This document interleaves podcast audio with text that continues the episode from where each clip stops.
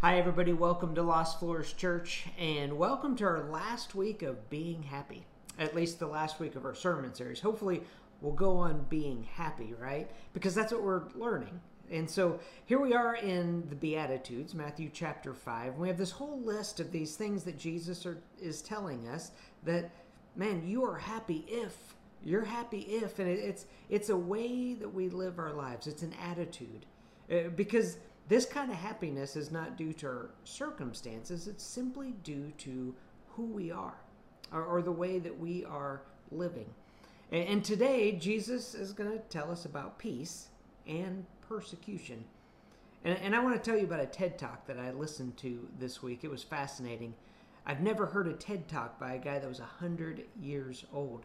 But Eddie Jaku uh, was giving this TED talk, and it was it was absolutely phenomenal. He, he begins with the story of his early life, and he was in boarding school. His parents gave him a, a fake name and sent him to boarding school. And so the whole reason behind that is because they lived in Germany and they were Jewish. When he got out of boarding school, here he is with this fake name. He finds his way home, and when he gets home, he finds an empty house. He didn't know at the time that his parents had gone into hiding, hiding from the Nazis. And so here he is in his house with his dog. His dog Lulu was his own only companion at this point, and he says he was alone and he was terrified. And that first night that he's alone in his house, doesn't know where his parents disappeared to, uh, the Nazis show up. And he says that night they did things to him that absolutely made him want to die. It, it stole his dignity. It was brutal. It was horrible. And then they take this this beaten boy, drag him outside, and they make him watch as they first tear down the family home, a 200 year old home, tear it down, and then right in front of him murder his dog, Lulu, who was trying to protect him. And, and then he goes off to concentration camps and he gets moved from one to another where he finally ends up in Auschwitz. And in Auschwitz, he finds his parents. His parents are there, but as soon as he is reunited with them, they are murdered. His whole family is murdered at Auschwitz. And he details all these events. He finally, in 1945, seven years later, he was rescued by some American soldiers. He, he lays all this out, this these horrific events in his life, and then he an, pronounces right here in this TED Talk, and yet I am the happiest man alive. That's a pretty big statement, right? The happiest man alive, and I do not hate anyone. He has let go of all the bitterness and all the anger. And he proclaims that he is the happiest man alive. And, and, and so this idea this state of happiness, somehow this, this man, Eddie, has discovered it in spite of these horrible things that happened to him. And, really, that's what Jesus is trying to tell us in these Beatitudes. And, and I want to start today just reading to you verses 9 through 12 of, of Matthew chapter 5. Blessed are the peacemakers, for they will be called children of God. Blessed are those who are persecuted because of righteousness, for theirs is the kingdom of heaven. Blessed are you when people insult you persecute you and falsely say all kinds of evil against you because of me. Rejoice and be glad, because great is your reward in heaven. For in the same way they persecuted the prophets who were before you. And so today, being happy, because you're a peacemaker, that, that makes sense. Uh, being happy because you're persecuted doesn't make quite as much sense. But we're going to dive into this here. First of all, Blessed are those that are peacemakers, for they will be called children of God. Now, we just a few weeks ago talked about peace. Just before Christmas, we talked about the word shalom and the, the wholeness and the completeness of, of peace. In, in our world, peace is, well, there's no war. Uh, there's no disturbance. There's a lack of noise. we've got some sort of harmony going on, right? That's peace. Uh, that's peace. Now, what steals our peace? Uh, unfortunately, all of us know what steals our peace because it happens every day, right? There's anxiety, there's anger from us or from others, there's just noise all around us, there's conflict, there's danger, whatever it may be. Those are the things that steal our peace. Uh, but I believe what Jesus is saying here is that nothing should be able to steal our peace if it's the right kind of peace. Uh, Paul says it like this in Colossians 3:15. He says, "Let the peace of Christ rule in your hearts, since as members of one body you are called to peace, and be thankful. Let the peace of Christ rule in your heart." Paul is pointing back to to Jesus who's saying this, "Blessed are the peacemakers." And Paul saying, if you want to be a peacemaker, have the peace of Christ in your heart. If you want to be happy, have the peace of Christ rule your heart. A question for all of us in this is Does peace rule our heart? Maybe for moments, fleeting moments, probably, but does peace win out? Does peace rule your heart? Interesting, at the end of this, Paul adds, and be thankful. no, no, really, are you thankful? Do you have this gratitude for life? The, the good parts of it and even the bad parts of it or the not so good parts of it. it. Because it seems like, if you think about it, being thankful for things in life is kind of the first step to having peace in life. If you're not thankful, well, you're not going to have peace, right? Uh, now, there's no way I could ever compare to what Eddie Jaku went to. And I hope I never can. I hope now, obviously, I've never gone through anything like Eddie Jaku did, and I hope that you and I, we never have to go through anything like that. But we've all had bad experiences. And, and, and in the midst of our lives, we go through sometimes, or maybe they're financial problems. Uh, maybe we've lost our job. Maybe we're having trouble in our marriage, or we're going through a divorce, uh, struggling with our kids. Uh, all those things are, are tough times. And in those, it's very difficult to have peace, to find peace in the midst of troubling times. But I believe what Paul is saying here and is that, man, if we can find gratitude in the midst of it, if we can be thankful, even when all this is going on, we can learn to find peace. We can let peace, the peace of Christ, rule our hearts. Last week we talked about mercy. And I think mercy is such a big part of finding peace. Uh, because if we can't show compassion and forgiveness for those in our lives, we will never have peace ourselves. You look at Eddie Jaku, happiest man alive, and he let go. He, he shows compassion, he shows mercy to those that, that did horrible things to him.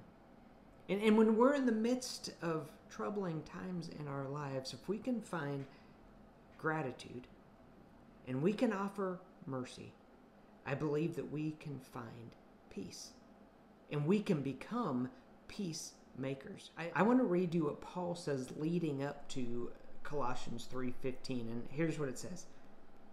Therefore as God's chosen people, holy and dearly loved, clothe yourselves with compassion, kindness, humility, gentleness, and patience Bear with each other and forgive one another. If any of you has a grievance against someone, forgive as the Lord forgave you. And over all these virtues, put on love, which binds them all together in perfect unity. Let the peace of Christ rule in your hearts, since as members of one body, you were called to peace. And be thankful. That whole thing to me just ties this together you know, compassion, kindness, humility, gentleness, patience, and love. These things, well, they lead to the peace of Christ. You see, we are called to be peacemakers. And if we want to be a peacemaker, it begins right here in our own hearts. Is the peace of Christ ruling our heart? What do we need to do to be thankful, to show gratitude for the things in our lives? And who do we need to show mercy to? So we go from happy are you that are peacemakers, for you will be called children of God, To happy are you when you are persecuted. so here's what Jesus says Matthew 5 10 through 12. Blessed are those who are persecuted because of righteousness, for theirs is the kingdom of heaven. Blessed are you when people insult you, persecute you, falsely say all kinds of evil against you because of me. Rejoice and be glad, because great is your reward in heaven. For in the same way they persecuted the prophets who were before you. So blessed are you if you are persecuted because of your righteousness. Now, just a reminder righteousness is not a self proclaimed righteousness. It's not, I'm righteous. It's a quality of being right in God's eyes, by God's standards. And, and he brings up the Old Testament prophets. And so the prophets of old, how they were persecuted for telling the truth. Uh, you see, they were they were given the task of sharing with the people what God was saying. And quite often they were ridiculed, they were laughed at, ignored. Uh, many of them were pros- thrown in prison, some were threatened with death, others were actually put to death. And we know that Jesus obviously joins the ranks of these prophets. He not only is persecuted, but he is put to death. And now, each week that we've studied these Beatitudes, we could, in one way or another, attach that beatitude to the way Jesus lived. Uh, but today, he literally is tying these beatitudes to himself. And in so many ways, Jesus is saying, Watch my life. Watch the way I live my life. I, I would love to know what went on in the evenings with Jesus and his disciples. Uh, the evening campfire uh, all day preaching, Jesus is sharing truth and, and crowds are around, and then finally everyone's gone. It's just him and his disciples hanging out by the campfire. Could you imagine the things that were said there? The things that were shared in? And I, am just guessing, I, I, don't know, but I just wonder if Jesus went deeper with these men it, and explained these things at a deeper level. I'd think so. I, one of the things that amazes me about the disciples is the way they lived their lives after the death of Jesus. Eh, because it would be very difficult if Jesus wasn't actually living this stuff out. If Jesus wasn't exactly who he said he was, do you think the disciples would have lived the way they lived? And do you think they would have been devoted to Jesus right up to their to their death? To me, that when you think about, okay, these are the ways of Jesus. And we can attach each one of these beatitudes onto him. And here today, it's, man, we need to be a peacemaker. And, and, and you need to understand that you can be happy in the midst of persecution because, man, they're persecuting you because of me. And, so I'm guessing these disciples, they remembered that. And, and here's what Jesus says to his disciples and says to us in John 16. He says, I've told you all this so that you may have peace in me. Here on earth you will have many trials and sorrows, but take heart because I have overcome the world. All this stuff's going to happen. You're going to have tough times, but you can have peace in Jesus because he's overcome the world. Uh, the disciples, to me, are the example a living example of what Jesus taught. Because they wouldn't have lived that way if Jesus wasn't who he said he was. I, I want to read to you from this little book. It's by Mark Batterson. It's called Going All In. I want to read to you, he has in here just a list of how the disciples died. And, and to me, this is, well, it's gruesome, but it's fascinating. I just, I just want to read to you. In AD 44, King Herod ordered that James the Greater be thrust through with a sword. He was the first of the apostles to be martyred, and so the bloodbath began. Luke was hung by the neck from an olive tree in Greece. Doubting Thomas was pierced with a pine spear, tortured with red hot plates, and burned alive in India. In AD 54, the proconsul of Hierapolis had Philip tortured and crucified because his wife converted to Christianity while listening to Philip preach. Philip continued to preach while on the cross. Matthew was stabbed in the back in Ethiopia. Bartholomew was flogged to death in Armenia. James was thrown off the southeast pinnacle of the temple in Jerusalem. After surviving the 100 foot fall, he was clubbed to death by a mob. Simon was crucified by a governor of Syria in AD 74. Thaddeus was beaten to death with sticks in Mesopotamia. Matthias was stoned to death and then beheaded. Peter was crucified upside down. John, the only disciple to die of natural causes, but that's only because he survived his own execution. When a cauldron of boiling oil could not kill John, Emperor Diocletian exiled him to the island of Patmos, where he lived until he died in AD 95. Mark Batterson goes on to say, by comparison, many of our risks seem rather tame. Many of our sacrifices seem somewhat lame. There's a lot of truth to that. Our persecution is not anything like they went through. Uh, they had been warned by Jesus that bad things would happen to them, and yet they they spread the gospel anyway.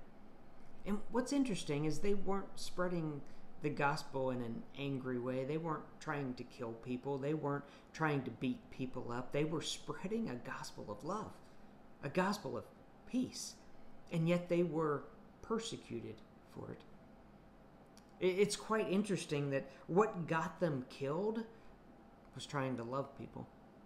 What got them killed was trying to tell them about the love of Jesus.